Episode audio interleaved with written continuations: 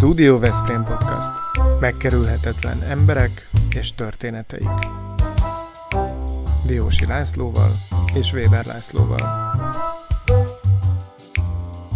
Mi tényleg a valóságról beszélgetünk.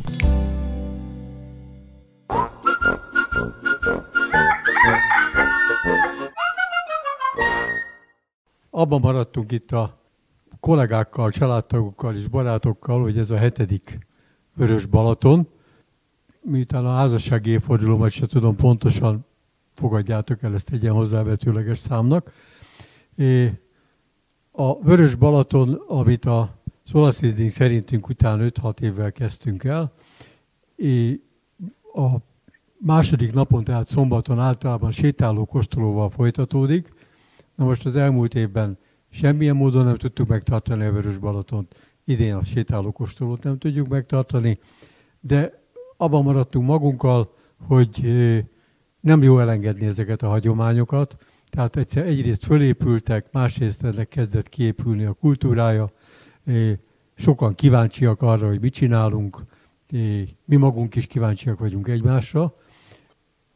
Tehát ahhoz, hogy érdemes legyen túlélni, ahhoz tudni kell azt is, hogy miért élünk túl, hát azért, hogy időnként leüljünk és beszélgessünk egymással is megkóstoljuk egymás borait, és értelmes dolgokról beszélgessünk. Ennél sokkal több célja nincsen a mai találkozónknak sem. Én azért örülök, hogy itt vannak Diósi Lászlóik, mert, bocsánat, itt a címeket mindig kihagyom, a, mert tulajdonképpen bizonyos tekintetben láthatatlanná váltunk az elmúlt két évben jó részt egymás számára, de a fogyasztók számára is. A boraink ugyan ott vannak, legtöbbünknek véresen súlyos piaci problémái sincsenek, de, de ez a láthatóság ez már nagyon hiányzik. Úgyhogy jót tesz nekünk, ha itt találkozunk. Arra kértek engem, hogy frappánsan mutassalak be benneteket, most amennyire ez itt menni fog, hát végigmondom, hogy Nagyváradi Péter, aki, aki nem homola, és úgy tudom, hogy több éves külföldi tanulmányutak után kötött ki Csopakon, illetve Palozdakon a homolapincénél. Ez körülbelül a második születed, ugye? Har, bocsánat, akkor ez már a harmadik születed. Fölépült körülöttetek egy hatalmas, gyönyörű pince, ahol nagyszerű körülmények között dolgozhattok. É, hát kezdő borásznak ez azért hatalmas feladat, még akkor is, hogyha Homonna Attilával segítitek egymást, úgyhogy Homola pincétől jött a kollega, Demjén Gábor tokai fiú, hegyaljáról származó, előbb-utóbb mindenki ide kerül a Balaton felvidékre, úgy van, mint az öreg légiós, amikor leszerelt, megkapta az opsitot, akkor eljön, eljött ide, és a gyetvaiéknál, hogy hívják a gyetvait, van valamilyen hivatali neve még a a borászatnak? Ja, villagy, villagy etvai, tehát Belveder bor, villagy etvai. Ez egy két-három éve működő minőséget zászlójára tűzött kis borászat. Egy csomó közös dolog van köztünk, például a Molnár Szabolcs, aki, aki nálatok betali, vagy besegít, és hát kíváncsian várjuk a boraitokat. Na most van itt egy déli parti partizán, azért van rajta sapka, meg azért, mert nincs haja. Légli, Légli Géza, akiről azt szokták, mikor azt kérdezik, hogy és mond, milyen, milyen, milyen érzés ilyen nagy ember testvérének lenni, azt szoktam mondani, hogy nem tudom, kérdezzétek meg az ottót. Úgyhogy Géza, Géza a legészaki parti, déli parti borász, és ezt nem csak vörösborokkal, azért elsősorban a vörösboraival került a piacra, de, de hát zseniális ö, olasz vizingekkel is kísérletezik. Az olasz vizing biztos. A, és a rizingeket meg fogjuk kóstolni még talán ma este. Rögtön a hivatalos program után. Pálfi Gyula, aki kényelmesen elnyúlik itt, mert a fia csinálja otthon a melót, és, és most a plafon nézegeti. Igen, a Bakó Ambrus, aki elsősorban azért a badacsonyi Bakó Ambrus pincészet kisvállalkozásból ismertünk meg, meg a Villa Szandából. Petrányéknál vezeti most a borászatot. Kóstoltunk egy-két nagyszerű bort az elmúlt két évben is Petrányéktól, úgyhogy reméljük, hogy a jó hagyományokat itt is folytatod. Barabás Barna, aki Zelna, és Zelnáik abban a nagyszerű helyzetben vannak, hogy 2016-ban kezdtek el itt dolgozni, ha jól emlékszem, egy jégveréses esztendőben, amikor nem kellett szüretelni. Aztán, aztán jött még valami katasztrófa volt, Ja, akkor igen, akkor 14-ben. 16, tehát két-három katasztrófával kezdtek, és alig jött meg a jó 17-es év, jött a rohadt 18, meg a, meg a Covid, úgyhogy a legszebb éveinket tölt itt velünk a Füreden. Tamás, Kovács Tamás, aki, aki Szent Donát, és ö, október vége óta már végképp nem vendéglős, csak borász. Bezárták, úgy tudom, a Márgának, vagy Szent Donátnak hívtátok az éttermet a végén? Már Szent Donát éttermet, és teljes gőzzel, minden energiájával a borászat felé fordult. Egyébként eddig is a felé fordult személyesen. Nagy, nagy része volt abban, hogy megnehezítettük a saját életünket ebben a csopaki kódexel, majd abban, hogy ebből megpróbáltunk országos mintát alkotni, és beleszaladtunk egy olyan helyzetbe, hogy mindenki mindent csinál, csak mi nem. Úgyhogy ez egy ilyen általános tanulsága a mindenki számára, majd beszámolunk a saját tapasztalatainkról, amikor eljön annak az ideje. A kollégák azt mondták, hogy az én vékony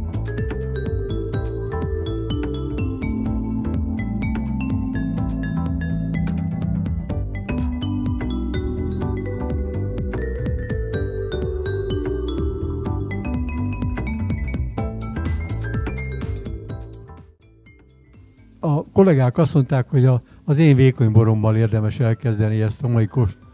Azért, azért érdemes vele elkezdeni, ez a legvékonyabb ebben a sorban. Na most ez a Nagy K című, című borunk. A Nagy K-t mindenki kóstolja meg, van belőle 800 tőkénk, a Pécsi kutatótól kaptuk. Ugyanaz a 8 klón, ami, amivel dolgoznak az országban több helyen, mi kísérletnek tekintjük, hiszen egy ilyen 3-400 palackos tételt kísérlet, csak kísérletként lehet felfogni. Kísérletnek tekinti egyébként a Pécsi kutató is. Ez egy olyan kékfrankos, amivel egy 200 éves hagyományt hoztunk vissza a Balaton felvidékre. Azt a szőlőfajtát, ami a filoxére előtt itt a uralkodó fajta volt, és kóstolgassátok, dicsérni lehet, egyébként a véleményetekre, ha rossz, nem vagyok kíváncsi. A fajtáról egyébként nekem az a véleményem, hogy ki alkalmas arra, hogy tönkre tegye a gazdáját. Tehát anyag, anyagilag, én erről beszélek.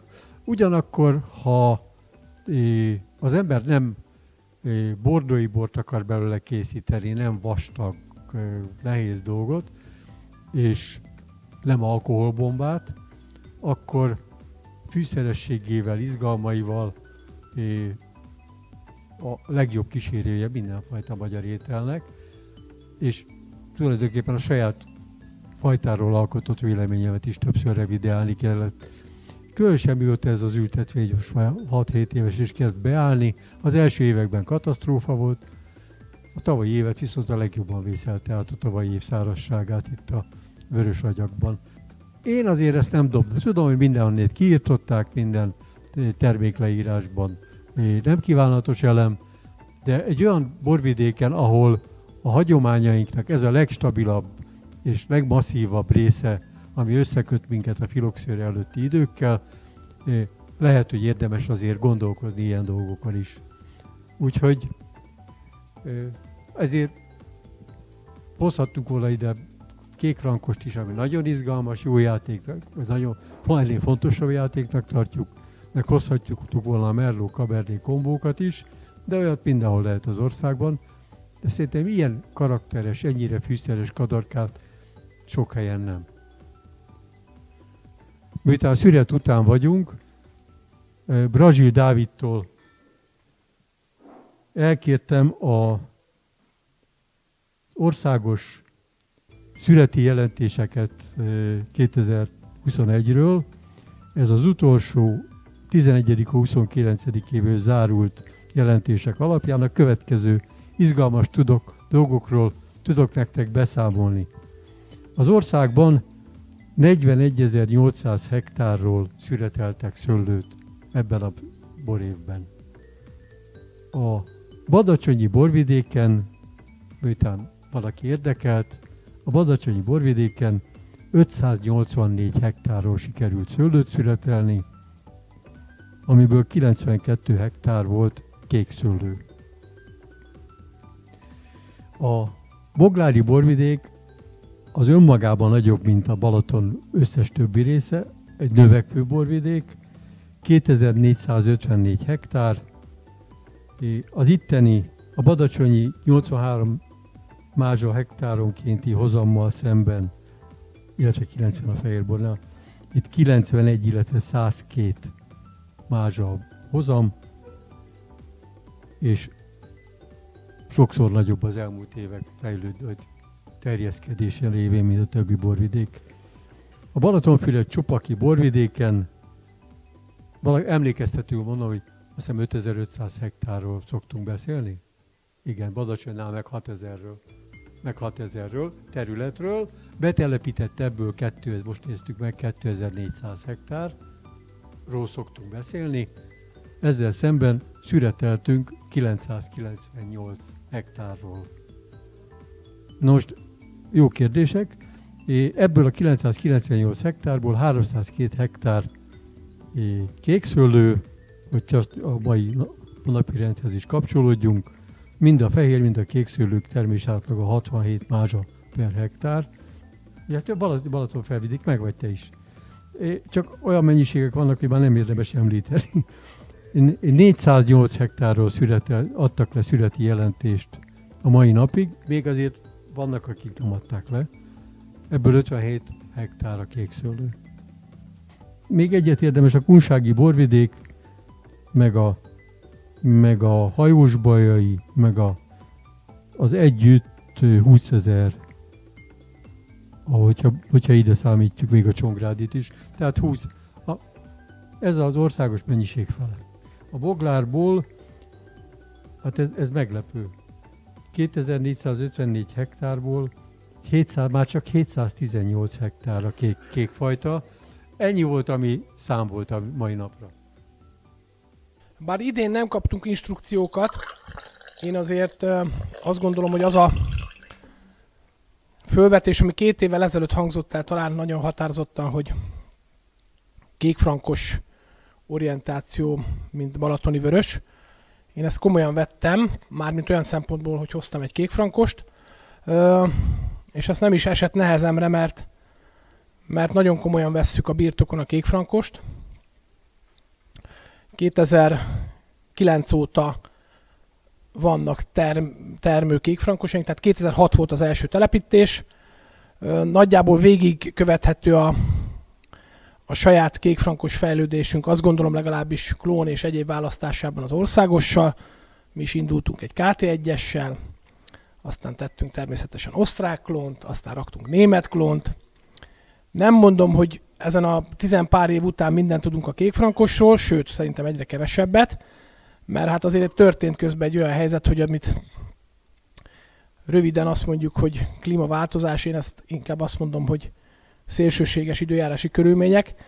Ezekre azért nagyon nehezen lehet konstans válaszokat adni, főleg fajtán vagy adattermőhelyen keresztül, de ugye ez nyilvánvalóan egy hosszabb lélegzetvételű kérdés, de azt gondolom, hogy ebben a szituációban egyébként a kékfrankos nyertese lehet ezeknek a változásoknak. Legfőképpen azért, mert azt gondolom, hogy, hogy megfelelő klónválasztás, megfelelő termőhely, megfelelő művelési mód és egy jó évjárattal a kékfrankos igenis mellérendelt viszonyba tud kerülni a világfajtákkal, és mi ebbe hiszünk kislakon, ezért is dolgozunk. Történetesen a bor egyébként egy 2020-as, most már mondhatom, hogy tartály minta, egy évig volt hordókba, két klónnak a termése egyébként. Érdekes, hogy a sokszor mondjuk így, hogy mostoha gyerekként kezelt KT1-es ebben a borban benne van, igaz, hogy csak 30%-ban. Tehát mindegyik klónt nyilvánvaló külön születeljük, nem predestináljuk előre egyiket se sehova, hanem meglátjuk, hogy az eredménye mi lesz. Nagyjából a kékfrankosok, de az összes kékszülőre jellemzően alapvetően többszöri születeket alkalmazunk. Az azt jelenti, hogy a termés egyharmadát leszedjük rozéra, és a fennmaradót pedig aztán szedjük egy vagy két részletbe vörösre, és természetesen a klónokat külön születeljük. Kézi szület, nyílt kádon erjesztés, kézi csömöszölés. Ez a rendszer, nem egy bonyolult egyenlet. Ez a bor alapvetően egy Lembergi alapú, tehát 70% Lembergi és 30% KT1. Most azt tervezem, hogy egalizáljuk tartályba szerintem egy pár hónapot, és utána palaszba fog kerülni. Nagyjából ennyi kíváncsi vagyok, hogy mit gondoltok róla. Nem nagyon mutattam még sehol, tehát mondjuk így, hogy ilyen körbe, hogy ilyen pléniumban valóban premier. Köszönöm szépen. Provokált bennünket a Géza. Mondjatok véleményt erről a kékfrankosról. Ha, ha van, vagy ha ha kicsit mérlegelni kell, vagy, vagy nagyon negatív a vélemény, akkor azt kéretik a fülébe súgni. Amúgy is 20-as évjárat, ugye? Jól figyeltem. 20-as évjárat. Én azt gondolom, hogy tehát nagyon szépek a savai, vibrál, egy kis érlelés nem ártana neki még palackozás előtt. Én legalább egy fél évet még adnák neki. Ennyi. Amúgy meg nagyon tetszik. Van egy érdekes tapasztalásunk, megosztanám veletek. Nyilvánvaló, hogy mindenhol másként éljük meg ezt a dolgot. De ugye egyrészt az egyik, amit látunk, hogy a déli parton inkább gyümölcsre fókuszálunk, tehát a gyümölcsösségre fókuszálunk. És ilyen szempontból a kis hord, vagy a, a, alapvetően a hordós érelésnél az egy évnél hosszabbi mikrooxidáció az nálunk már mm, nem biztos, hogy szerencsés volt. Viszont régebben ugye azt csináltuk, hogy egy év, nagyjából egy év fahordó után palaszba tettük a borokat, és ugye egy évig, vagy akár két évig is álltak, magyarul nem, nem fejlődtek, nem jól fejlődtek. És most az a rendszer, amit a Gyula is ilyen szempontból jól jelzett vagy érzékeltetett, van úgy, hogy akár egy évet is. Tehát egy év fordó után betesszük a konzervbe, saválóba, és ott van annyi ideig, amit úgy ítéljük meg, hogy összeállt, összeérett úgy a bor, hogy palacba kerüljön. Ez egy azért nagyon fontos szempont szerintem, mert mert a fogyasztók nem tudják azt ért, értelmezni, amikor azt mondjuk, hogy figyelj, majd kóstold meg egy fél év múlva. Az a mi fe, termelői felelősségünk azt gondolom, hogy amikor egy bort forgalomba hozunk, piacra kerül, és a végfogyasztó ezt ö, megkóstolja, akkor a bornak működnie kell. Úgyhogy mi ezt a rendszert alkalmazunk most már 2015 óta, lényegében mindegyik vörösborra. Nyilvánvaló különbség van a hordós érlelés hosszában és nyilvánvaló stílusában is, tehát a hordók között is, és a, aztán utána úgymond az egalizáló tartályos érlelésben is. Köszönöm. Géza, ka- kapcsolódva ez a kérdéshez, már hogy beszélgessünk is, én, én pontosan ugyanezt gondolom, a fogyasztónak, ami magánügyeink ebből a szempontból tulajdonképpen nem is kéne, hogy tudjanak róluk. Tehát az, hogy e, e, ez a borász felelőssége és a bor gazdájának a felelőssége, hogy, hogy akkor is úgy mutassa meg a borát, amikor ő úgy gondolja, hogy ez megfelelő. Mert én azt gondolom, hogy annál rosszabb üzenet nincsen, mint amikor azt kell magyarázni egy palac bor vagy egy pohár bor mellett a, a gazdájának, hogy ez most még nem jó, de ha fél év múlva kóstolta volna, akkor ez egy csodálatos dolog lenne. Tehát az, az maga az átverés, meg a kamu, mert akkor tulajdonképpen az van, hogy leteszünk egy rossz terméket az asztalra, egy hihető vagy hihetetlen magyarázattal. Tehát én, mindig azt gondoltam, hogy ez, ez a mi belügyünk, hogy ki, meddig, hogyan és miképpen tárolja, érleli, készíti a borait. Nyilván a fogyasztót ebből érdekli egy csomó mindent, mert ez tök izgi, hogy készül, milyen gondolkodással mögötte meg minden. De az, hogy olyan üzeneteket küldeni a piacnak, a fogyasztónak, a bárkinek, a borszakértőnek, hogy ez még nincs kész, de A. Fizest ki, B. Mondjál róla jót, abban a hiszemben, hogy én Isten bizony megígérem neked, hogy fél év múlva ilyen frankó lesz, az, az valószínűleg egy hatalmas öngól. Klasszikus mondás, nyilvánvalóan nem Balatonon, az a még, még nem jó, még nem jó, már nem jó kategória. Uh, valóban ez, ez így van, és azt gondolom egyébként, hogy, hogy ha van valami jó ebbe a pandémiás történetben, az az, hogy egy kicsit megálltak a boroknak a mondjuk így, hogy túl gyors fogyása és túl gyors forgalomba helyezése, és megtapasztaltuk azt, hogy megtapasztaltuk azt, hogy jót tesz még egy év, még a palackba. Nyilvánvaló, hogy, hogy tudjuk pontosan azt, hogy milyen piaci kényszerek hatására kerülhet egy-egy bor korábban az asztalra, de egyébként, hogyha kompromisszummentesek akarunk lenni, és a legfontosabb az, és azt gondolom, hogy a legfontosabb az, hogy az asztalra mi kerül, akkor, akkor ez, a, ez a pincei döntés, és ez a pincei felelősség, ez azt gondolom, hogy a munka legfontosabb része. Két szót akkor e, erről a kékfrankosról. Ez tényleg egy nagyon gyümölcsös és, és, és nagyszerű savakkal rendelkező tétel. Érdekes módon én egyre, lehet, hogy ahogy öregszem, egyre jobban értékelem a vörösborokban is a, a, a savat, és egyre kevésbé érdekel a tanin. De, és visszatérve ahhoz, hogy milyen bort kell a fogyasztónak, nyilván a fogyasztó szám, fogyasztónak, amikor eladjuk, kézbort kell eladni. Ugyanakkor van egy olyan felelősségünk is, hogy ennek a bornak tartania kell magát, nem csak a következő két hétben, hanem hát ártól, minőségtől, kategóriától függően kettő, három, öt évig, sőt, kell olyan borokat is készítenünk és ajánlanunk, amikor azt tudjuk mondani, hogy elrakod a pincébe, és, és jó helyen van nálad, két év múlva még jó, most is nagyon jó, most is megihatod, de van, van előtte egy fejlődési pálya. Tehát tulajdonképpen egyrészt ebben a kékfrankosban én látom a fejlődési pályát, másrészt tehát kevés az, hogy azt mondjuk, hogy a eladás pillanatában jó, még jó volt.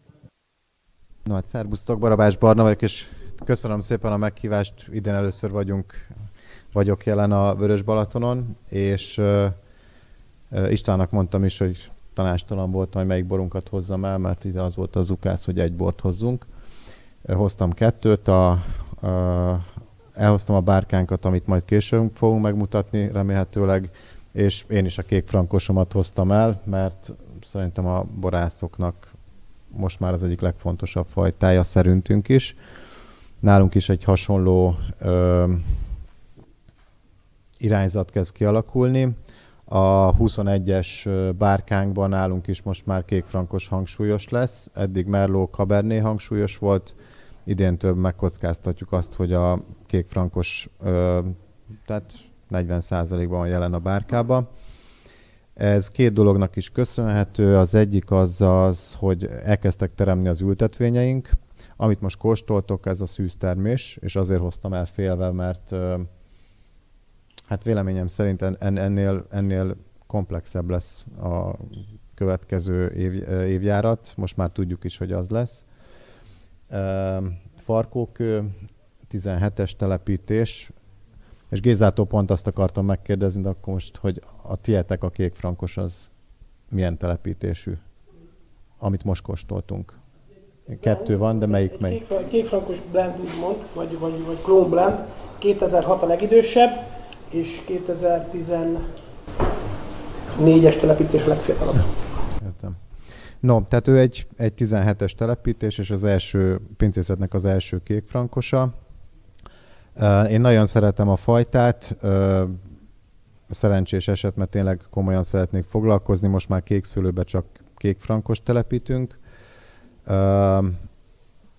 Hát, mint tudjátok, ugye mi 15 hektáron bióba gazdálkodunk, és mondhatom, hogy egy szerencsés választást. Szőlészetben, aki dolgozik, azt tudja, hogy a kékfrankos mennyire hálás tud lenni, tehát hogyha kivédjük a lisztharmatot, akkor, akkor fél sikerünk van, nekem ez a véleményem.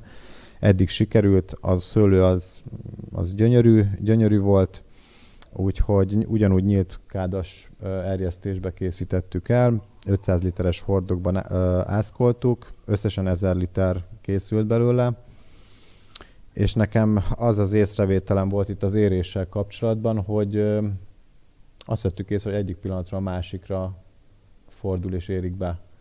Tehát egy nagyon gyorsan kezd kész lenni a borhordóban. Tehát egy két, két-három hónapig nem kóstoltuk, és mielőtt elkezdtük egalizálni, egy két hónappal ezelőtt, így meglepődtünk, hogy, hogy ez a bor, ez véleményünk szerint ö, egalizálható, tehát mindenképpen ki kell venni a hordóból. Másfél hónapot tartályban, és utána palackoztuk rögtön. Mi megpróbáljuk most ezt az elsőt palacban tovább érlelni. Úgyhogy hát szűkön ennyi. Nekünk is egy osztrák klónról születeltük először ezt, jövőre ugyanúgy felesbe lesz, tehát KT1 és, és, és az osztrák klón. Nagy, nagy különbséget egyelőre még a szőlő azért nem, nem mutat. Tehát, hogy azt, azt mondani rá, hogy ez jobb vagy rosszabb, ez egy szerencsés eset. Úgyhogy hát röviden ennyit a borról, várom a véleményeiteket. Idei szárasságot hogy bírta az új ültetvényetek, a kékfrankos? Ö, jól. Ö, ugye tápanyag utánpótlásra mi elég komoly hangsúlyt fektetünk, úgyhogy ö, semmilyen hiánybetegségünk nem volt, ö, erős volt a szőlő. Tehát a kékfrankos talán az egyik legjobban bírta, úgyhogy abszolút jól. Termet is? Igen, igen, igen, igen. Tehát ezek még nem, ezek nyilván már 21-ben le volt korlátozva, az azt jelenti, hogy egy fürtöt hagytunk a kék szőlőn veszőnként, és és hát nem, most se készült nagy mennyiség belőle, összesen 12 hektó. A többi az mi is rozénak készítjük el, egyelőre még fiatal az ültetvény. Ő egy tartályminta, palackozás előtt áll, Cabernet Franc 2020-ból. Ez a tétel tartályban lett terjesztve. 11 hónap hordós érlelés után másfél hónapja szedtük ki, két hónapja a hordókból, és a hordós fejtés által számomra nagyon nagyot ugrott a bor élvezeti értéke, ami az illatot, aromát illeti. Most fogjuk palackozni valószínűleg a jövő héten. Tihanyból származik. A Cabernet Franc ö, fajtát nagyon szeretjük, de most van ez az ültetvény kivágás alatt előtt, Tihanyból, és a jövő nagy kérdése, hogy milyen fajtát telepítsünk a helyére. És egyenlőre nagyon kíváncsi vagyok mindenkinek a véleményére. Egyébként egyenlőre a szirá a befutó.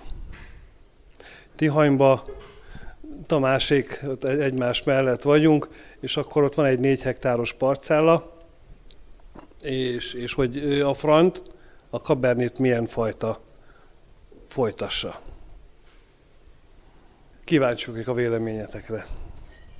Mindenki a saját életét rontja el, úgyhogy ne számíts rá, hogy, hogy megoldjuk a problémádat.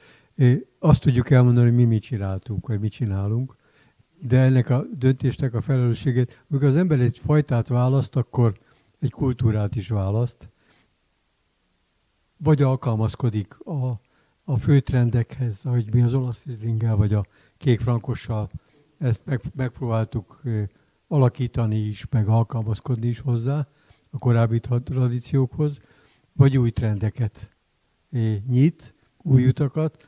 A szíre amellett, hogy van az országban pár száz hektár, azért még mindig a, a nagy kísérletek közé tartozik. Lehet, hogy a felmelegedéssel nyertes lesz. Olyat is hallottam, hogy a felmelegedés nyertese a Cabernet Sauvignon lesz, de dönteni a végén úgyis magatoknak kell nagyon kedvező, a Savignon személy szerint kevésbé jön be, viszont a, a, a szirának is az ízvilága nekem szintén kedvező. A szirá mellé még azért tenném le a voksomat, mert relatíve korábban beérik, és ott Tihanyba, a külsőtó mellett azért ez egy erős szempont, szintén a seregély kár.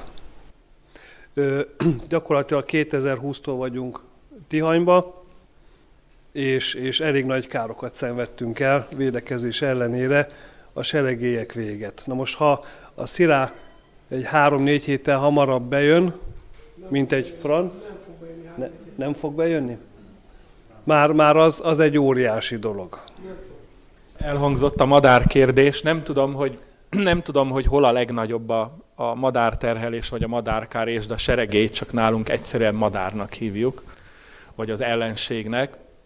Badacsonyban iszonyatos, tehát egy, egy teljes tragédia. Mondjuk pont az utolsó két év az ahhoz képest nem is volt olyan borzasztó, de, de azt el tudom mondani tapasztalatból, hogy az, hogy egy szőlő korábban érik, az a seregély ellen semmilyen szinten nem védelem, mert azt előbb fogja elkezdeni megenni. Tehát konkrétan ezt a tapasztalatot tudom elmondani. Legfeljebb, legfeljebb annyiban van jelentősége, hogy néhány olyan fajta, ami annyira későn érik, hogy már semmi más nincsen kint az egész hegyen, na akkor szokott egy picit számítani, mert akkor már tényleg csak azt fogják enni, mert nincsen semmi más. De a tapasztalatunk az, hogy az augusztus közepén érő fajtákat is elkezdik 15-16 mustfoknál enni, és nincs kegyelem. Mondom, még ez válaszút előtt állunk, szeretjük a front, és a szirát is. Még ez egy nagy kérdője. Parancsolj. Minek után egymás mellett gazdálkodunk és hasonlóan kebernékkel, javaslom, hogy telepítsetek szirát, majd megkóstolom én is, és akkor én eldöntöm. Mi egy kicsit még kivárunk. Nekünk az első évünk a szirával, Farkókön, és mi is most Tihanyban bent vagyunk a Farkasveremdülőben, viszont én úgy tudom, hogy Tihany annak ellenére, hogy az egyik legmelegebb része a borvidéknek, a legfagyveszélyesebb is. És a szirának az egyetlen komoly ellenség az a, a tavaszi fagy, úgyhogy én ezért nem mernék szirát telepíteni oda, amúgy meg minden másért, mert egy gyönyörű szőlő. Nálunk most 14-es, az első szűzszürete 14-20 valamennyi volt, és szeptember 20, 23-a körül szedtük. Úgy. 23. Igen. Az volt, avval kezdtünk, igen. És, és az első. Ugyanúgy. Egy, egy fürc per vesző. Tessék? Milyen nagy a terület? 0,3.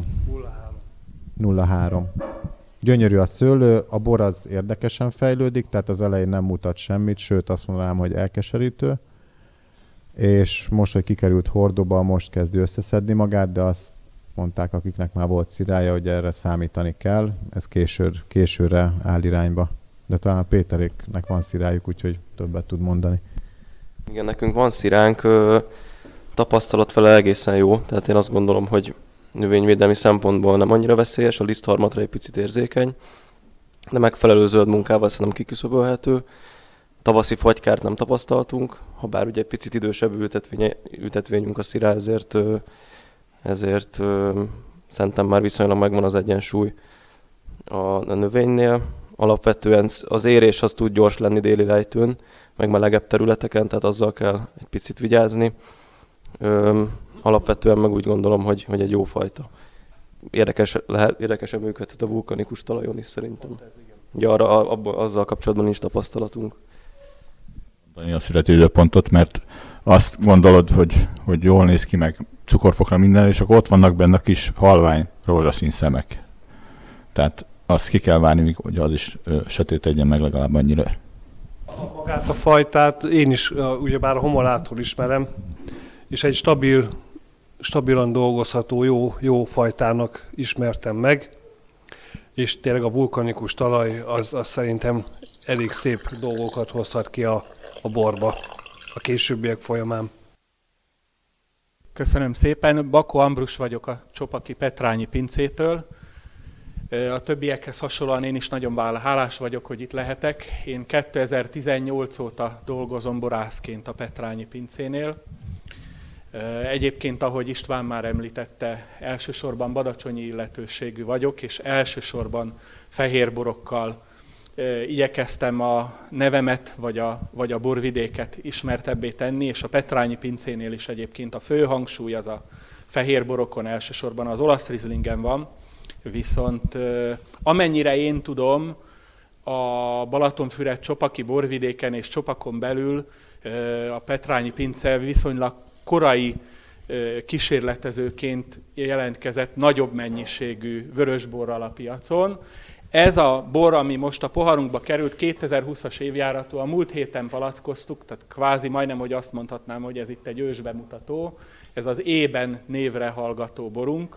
Itt gondolkozzunk vissza a nagy K betűre, és akkor valamennyire már, valamennyire már értjük, hogy miért ezen a néven mutatom be a, be a bort. Ezt volt a Petrányi pincének egy Cabernet Sauvignon ültetvénye, 2001-es telepítés. Állítólag, akkor én még bőven nem voltam itt, a 2000-es évek vége felett, tehát ilyen 2006, 7, 8, 9, nagyon elégedettek voltak vele meg a borával.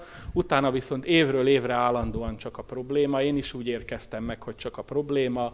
Nagyon későn érett, nem igazán volt szép a bora. A 17-es egyébként szép volt, de, de inkább csak a probléma, és akkor hoztunk meg egy döntést, hogy jó, akkor itt fajtát kell váltani, és az új fajta borát kóstolhatjuk itt a pohárban.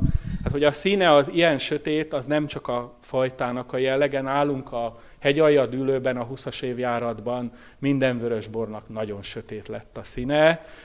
Még a Merlot kékfrankos is majdnem ilyen sötét színnel érkezett be, a szirá pedig még ennél is sötétebb színnel. Nagyon alacsonyak voltak a termésátlagok, az egész Petrányi területen 2020-ban is már borzasztó alacsonyak voltak, 2021-ben meg még alacsonyabbak. Ugye ez az egyedüli kivétel, hiszen ez, ez 19-ben lett átszemezve, úgyhogy 20-ban termett először, úgyhogy egyedül ennél 21-ben egy picit nagyobb a termés a 20-asnál. Ez egyetlen egy 225 literes hordót tudtunk megtölteni a, a szemzés utáni első év termésével. Ez egy több éves használt francia hordóban készült, és gyakorlatilag augusztusban, amikor kóstoltuk, még úgy éreztük, hogy még egy pici időre szüksége van, de a szüret utára viszont, viszont elkészült a hordóban, és tehát ahogy említettem, a múlt héten palackoztuk, ilyen mikrotételről van szó, úgyhogy ez derítés szűrés nélkül került a palacba. Ugye a fajta választás az, az nem egy évre, két évre szól, hanem, hanem sok időre. Még akkor is, hogyha átoltunk, vagy akármit csinálunk, azt gondolom, hogy ezek inkább 10 mint 5 éves választások. Ha most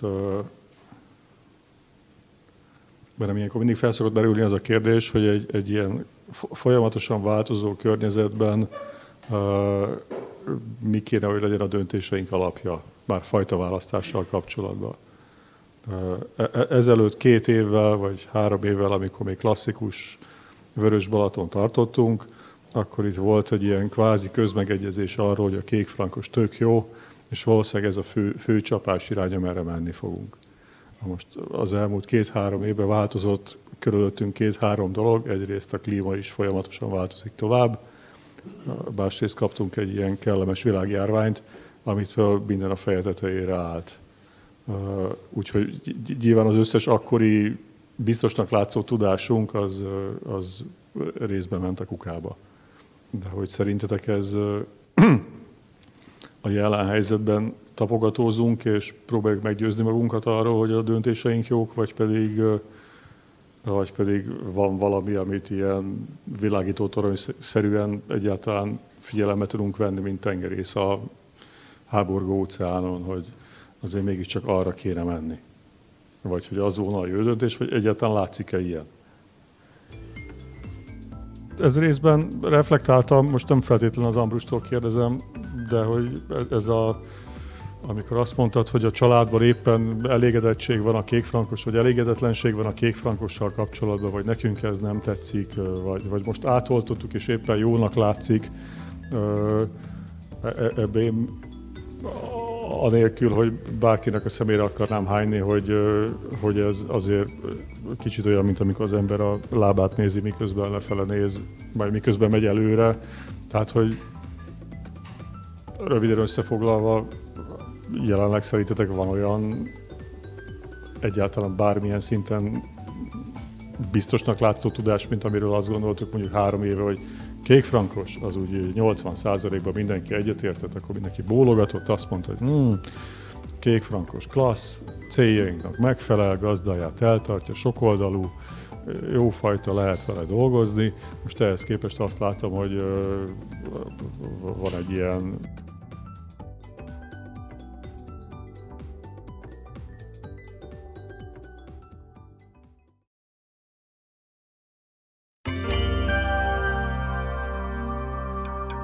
Ez a Studio Veszprém műsora volt. Hallgasson ránk minden pénteken!